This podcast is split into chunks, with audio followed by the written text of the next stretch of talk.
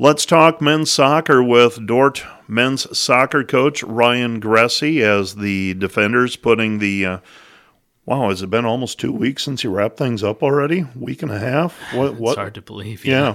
What? Uh, open-ended question to begin, and uh, I'm just curious what how, how's the last week and a half gone? What have you What have you done with no soccer game looming, no practice happening? What What have you done?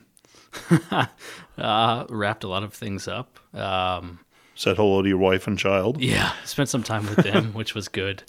Um, yeah, I, we've worked on the dome some this week. Yeah. We did final evaluations with every player in our program. Um, so that's really been this week. And last week it was just kind of, uh, I use the word recovery. Yeah. But, you know, Wednesday, Thursday, um, just everybody's wiped out, exhausted. Uh, you try to catch up with what you can, and uh, has some campus visits on Friday, and yeah, it's uh, getting back into a different type of routine now. Sure. Let's go back to uh, July and August. What was your vision for this team when you when you broke for spring and graduation and the summer break? What mm-hmm. what was your vision for this team? What were you thinking? When summer hit this year? Um, whew, long story short, we probably talked off mic a couple times. We tried to change a lot of things structurally in the spring. So Atomic Habits was kind of the thing that surrounded around, and then we had a lot of individual meetings throughout the whole semester with our whole team. And then at the end of the semester, um, it went from individual accountability, individual discipline, you know, more into team accountability, team discipline. And uh, we kind of unpacked it in a series of, I'd say, three, four weeks of where do we want to go now and how do we how do we put structures in place that's better than what we've had in the past.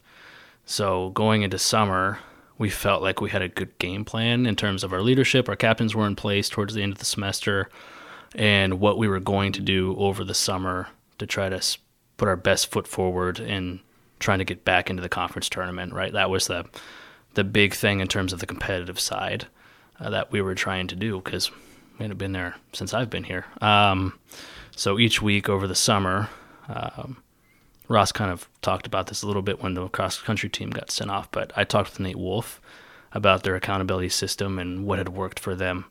Um, so each Monday, I sent an email out to the entire team. Um, and we had a fitness document each Monday that the full team had to complete uh, a fitness test on top of the other, you know, four days of workouts. But that was the one that was evident in Excel document. Everybody saw it. Um, so I sent that out every week, and then I tried to follow up with every single player a couple few times over the summer um, on a one-on-one basis. But I met with the captains every single week as well, and if something wasn't going according to plan or not what our team agreements were, then they would step in. And if I needed to step in, I did. And a lot of that happened because of our team leadership and the trickle down. Even the upperclassmen, we had like rotating small groups each week. So it was more of let's talk about life, let's talk about the podcast, or sometimes it'd be a Bible verse or a, ver- a myriad of different things we would attach in the mm-hmm. emails. And then also how your workout's going, um, and kept the accountability in place of that. And I would say that was all just kind of a culmination of spring, and then executing it really well over the summer, up until we showed up. Um, man, what was it, August nine or ten? Yeah. So yeah, it seems seems like a while ago now. You started the season, and uh, you you talk about getting on getting on campus, and then it was turn around and very quickly play a couple of games. Uh, you played right. Colorado Christian and Metro State. Uh, that was mid August, and um, my goodness, that's three months ago already. I think three three yeah. months ago this weekend. What what did you think on the uh, on the trip home? Where where was your mind at after tying Colorado Christian and uh, losing to Metro State two to nothing? Uh, honestly, it was we are in a good place. I think when we the first week we were here, which was the week before we went to Colorado, we this was the first time our entire team passed the fitness test. which was a was a big milestone, and everybody was really proud about it. Um, and then we we played Morningside. I want to say it was the Saturday before we left for Colorado, or the Monday before we left. I had a scrimmage with them, yeah. Yeah, and we came out of that pretty confident, um, but also knowing well we still have a lot to work on. So going to Colorado, playing two RMAC schools, we really had a, a little picture of what they were going to do based off of the last year, and I feel like we were competitive in both games. And that was that was a big encouragement to I think everybody because Colorado Christian made the RMAC postseason tournament.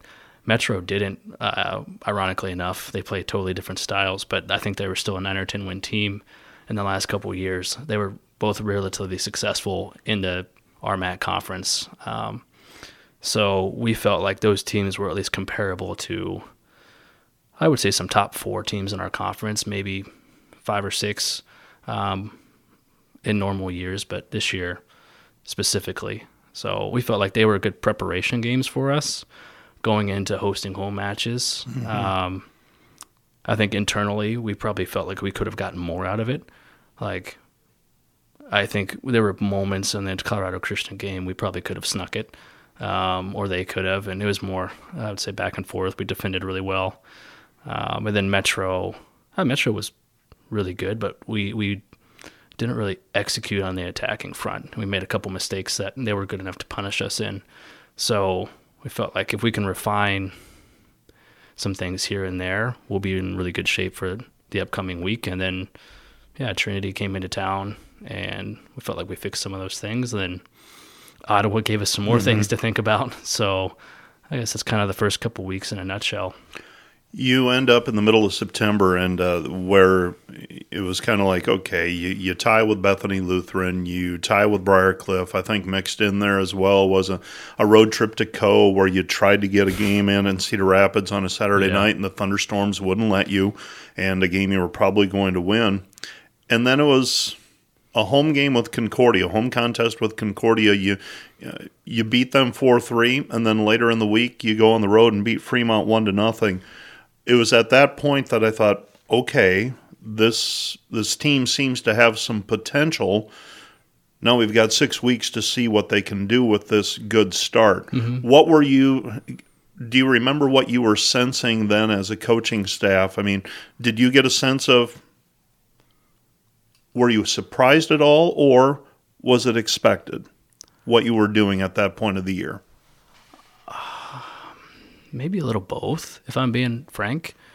You know, I feel like our team, even though we weren't necessarily successful in the wins column against Bethany Lutheran and Briar Cliff, we felt like there were opportunities to win those matches. And I mean, Bethany Lutheran finished second in their conference, uh, lost to Wisconsin Superior, and almost made the national tournament at the D3 level the last two years, right?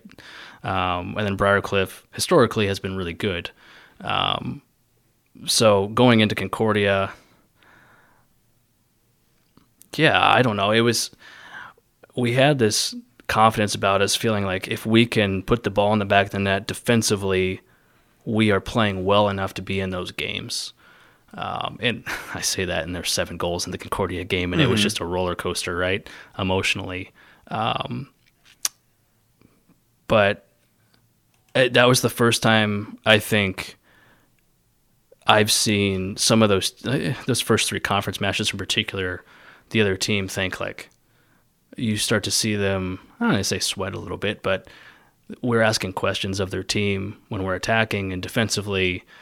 We're slowing their transitions down and to a point where they're having to adjust things against us. And not that we're perfect, um, but it was it was kind of neat to see. Like Concordia came out, I think they sat in a mid block against us, which was was a surprise to us, and we had a lot of the ball in the first half, and we didn't really think that that's how they were going to attack us. And second half, they attacked us, and then we still somehow generated some opportunities because they left us numbers even up top. And I uh, Blake had a good game, and uh, I think Javi scored that game. You know, like different people had stepped up in big moments. And I felt like it came full circle, like with the recruiting cycles of like these are players that we had hoped would step into a role and um, some of them matured and some of them shined, even like the young guys in that game. Um, and then Midland was totally different. Um, I felt like they were all over us the first half, and it was nil nil at halftime. And I think I told the guys like, honestly, this, this feels like the Briar Cliff game all over again. If we get a goal, we're gonna win this. And I think we scored 60 minutes in off that mm-hmm. transition, and the guys we we switched tactically and they really sold out to it and bought into it, and Midland just couldn't find a way to break us down.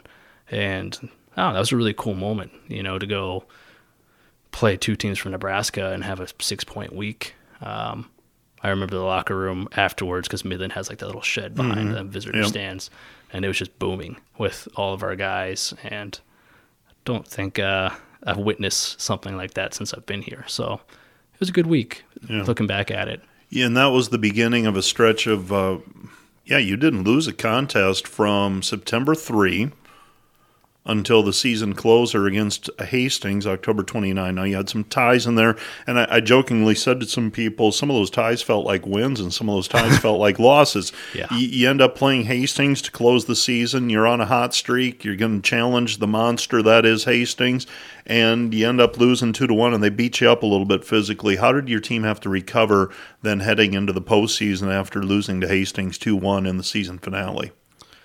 Oh, yeah. Um, I guess unpacking that. So that game, ooh, Mitch broke his nose. Yep. So, so Brandon had to come in. What I think twelve minutes into the match.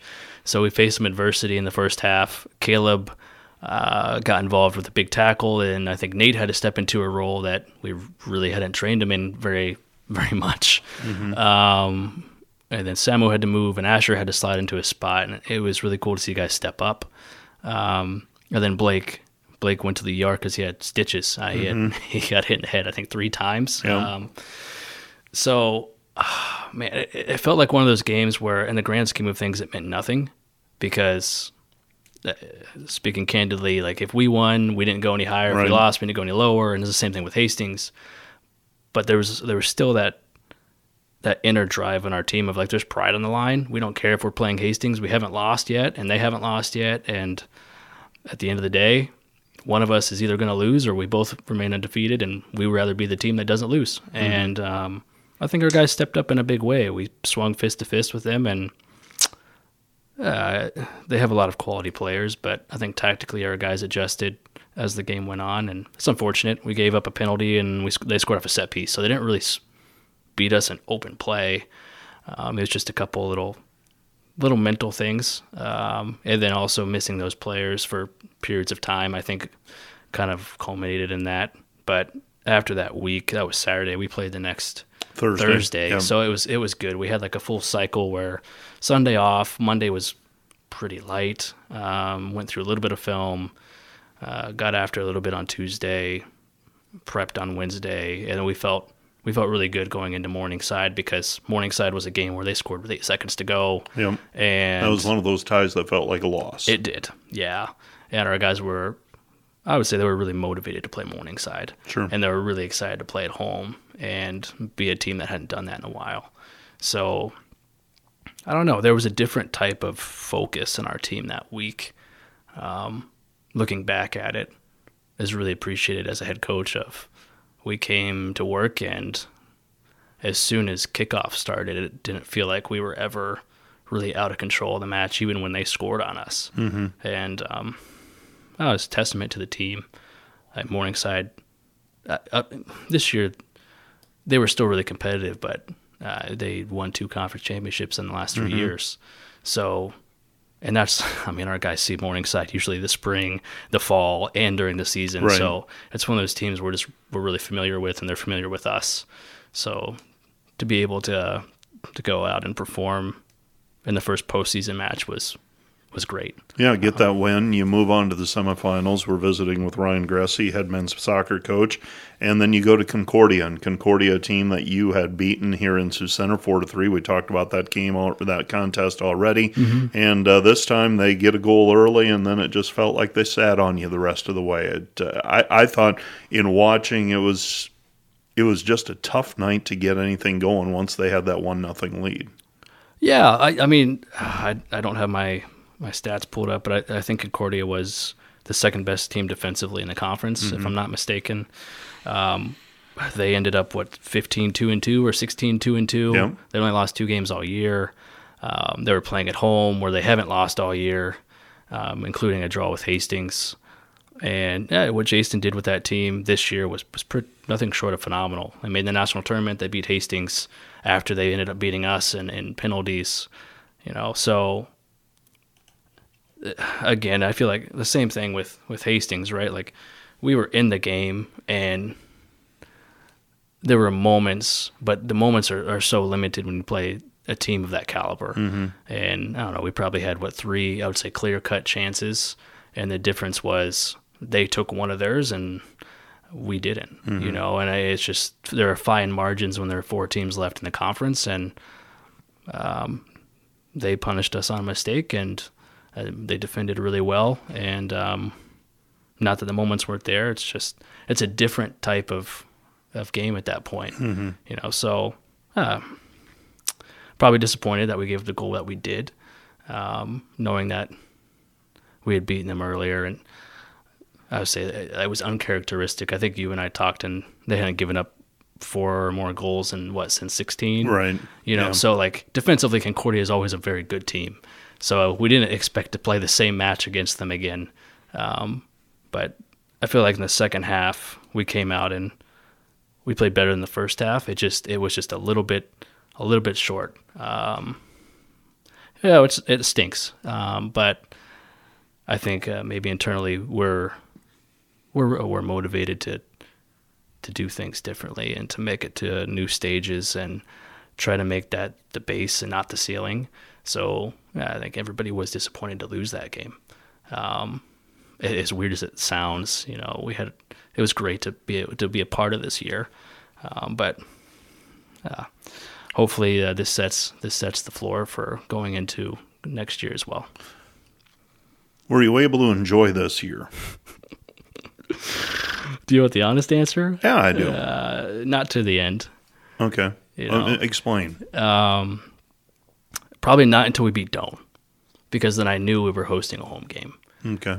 And at that point, it didn't matter what the last game, like statistically speaking, points speaking, um, we couldn't move anywhere. So beating Doane in Doane was something we hadn't done in a long time. Um, and being able to go into that environment and uh, get a positive result was encouraging for everybody. And we kind of got to celebrate that because it was kind of the cap of the, the year. If we we didn't just make the conference tournament, we secured a home match for the first time in a long time. And at that point, it was kind of like, okay, I can I can breathe a little bit. We have a week until Hastings, and um, yeah, maybe I enjoyed it a little bit more then. But when you're in the moment, it's it's really it's game to game. There's such a quick turnaround, you Yeah. know. Like you come into work on Monday, and you have film and prep, and then you have training, and then Tuesday it's just refining prep. Wednesday you play. Thursday is recovery. Sometimes a little bit of film to, to go through the day before, um, and potentially talk about the next team if we get that far into it. And then Friday mimics Tuesday, and you play Saturday, and then Sunday's around, and it's just that constant cycle once you get into conference Yeah. play. So you're always thinking about the next game. You know, uh, Dakota Wesleyan was one of those moments like, hey, we beat Dakota Wesleyan. You know, we did what was expected, and then we turn around and I was like, it doesn't matter now because Mount Marty is the next team. And then you draw Mount Marty late and you f- feel kind of good about it. And then it's like, oh, now we have to think about Morningside. And then you draw Morningside. Like now we have to think about Northwestern. And it's, I don't know. That's that's maybe the way that my mind works and our staff's mind works. Is if you think too far ahead, you kind of you lose focus on the task in front of you. Sure. Um, I so you kind of you can, for better or worse, you kind of live in the weeds week to week. Um, and then Doane was that time where we were solidified and nothing was changing, and it's like okay, we can breathe and look back and appreciate the the amount of time and the amount of work that our team put in to get to this point, and they we're proud of them and they deserve it. So Conference honors came out. You got the proof copy, and what went through your mind when you read who was the coach of the year? um, it was a surprise. again, I talked about Jason Concordia, right? They had a phenomenal year. Hastings won the conference, um, and usually in past, that's that's where the awards To the victor go the spoils. Yeah, yeah, that's a Yeah. great way to put it, Mike. Um, so seeing our my name and our staff, it was. I don't know. I don't. I don't take compliments well, so it, it it was exciting internally. You know, like I. But as I told a lot of guys in evals this week, it's not just me. It's not just Bordeaux or Dalma um, or our team. It's like everybody kind of disperses the the credit, but nobody alone can take all of it. Um, but I, I think it's really cool to see our guys get recognition for all the work that got put into it. And even though my name is on it, um, everybody played a role into Sure. to making this team what it was this year. Couple of first teamers as well. Uh, Blake Hansen, no surprise, he put together a fantastic year offensively, and then Caleb Lee uh, proved to be a uh, great addition. And you had some. S- did you have any second team, or did it go right to honorable mention after that? We had two second team. yeah, I'm, I'm doing it without my notes in front of me. so- Tyson, Oh, uh, yeah, Reitsma, Tyson Reitsma, sure. and Mitch Dryden picked yes, up second team Mitch at, goal at keeper. So Yeah. I had the opportunity to uh, talk to Mitch and Blake mid-season. That was when they uh, were named Players of the Week and Defensive Player of the Week. And I I broached the subject of okay, you've got this team of at the varsity level 24, 26 right in through there. Right. And you've got many different cultures represented. Did you consciously have to do things to I mean, it was a melting pot did you have to do things consciously to to help melt it? Did it happen organically? What? T- take me through that. Oh, um, let me try to think of a, a short version of this. So, last year, I would say we um, we were blessed to take an alternate route in, in improving our team. You know, I think um, so. Phil came in from Germany, Yeah. and then uh, Santi Nospi from Colombia. Nadi transferred from Harding, um, but he's from South Africa.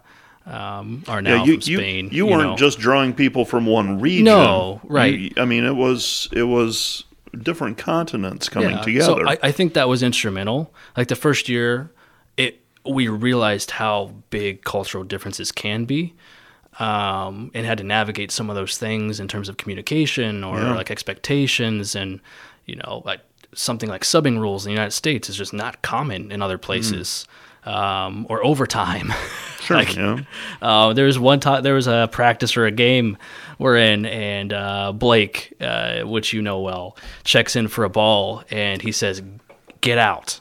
To one of the other players, um, and they kick the ball out of bounds. And what he meant, meant was, "Get out of my space! I'm coming in to pick the ball up." Yeah. You know, it's just little things uh, that you don't really think about. Yeah. Um, so that was like our, uh, our first uh, experience with that.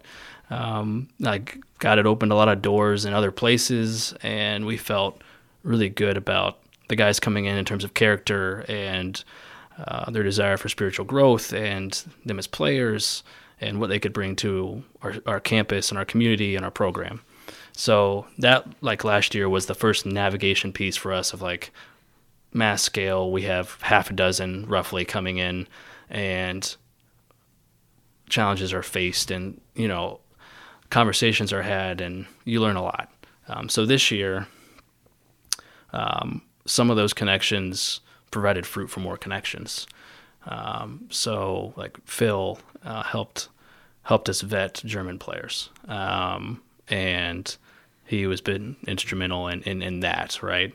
And then I don't know, like there's a bunch of other random stories of people that just kind of dropped out of the sky. Caleb Lee's an example, right? Like you just get an email um, and you set up a phone call, and then you get to talk about the Defender Way and your faith and your desires, and uh, you unpack life together in those first few calls, and you realize that you see very similarly in life and in terms of what they want and what Dordt has to offer, and those things get to pair together, and I, I don't know, it's it's really cool. It's been something we've tried to to do well and be intentional in. And you know, we're not always perfect, but in terms of just recruiting everyone um, and where they're from, being able to build those relationships before they get here has been really good for our staff, um, but our team too.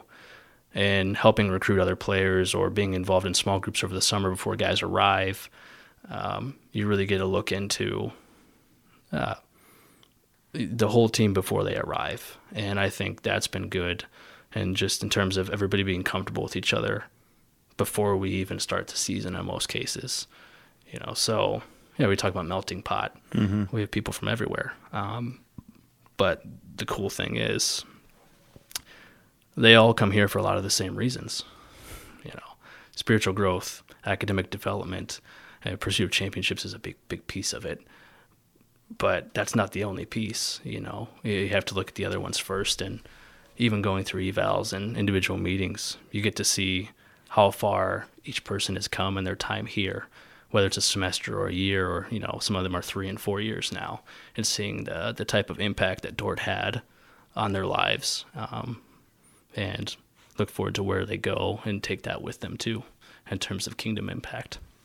Ryan Gressy, men's soccer coach here at Dordt. Congratulations on uh, a great turnaround, I will call it, and uh, third place finish this past year. And boy, just a whisker out of second, if you will, and uh, maybe things go a little differently, but we, we learn along the way. And uh, congratulations on the uh, the Coach of the Year honor as well. I started thinking about halfway through the season. I thought, you know, he's got a shot. He's got to be considered at least, and uh, things played out that way. So I'm happy for you in that regard. So, great year. Get some rest. Next season's going to come around again, but uh, in the meantime, uh, in, enjoy this time and uh, get ready for the next one. Thanks, Mike.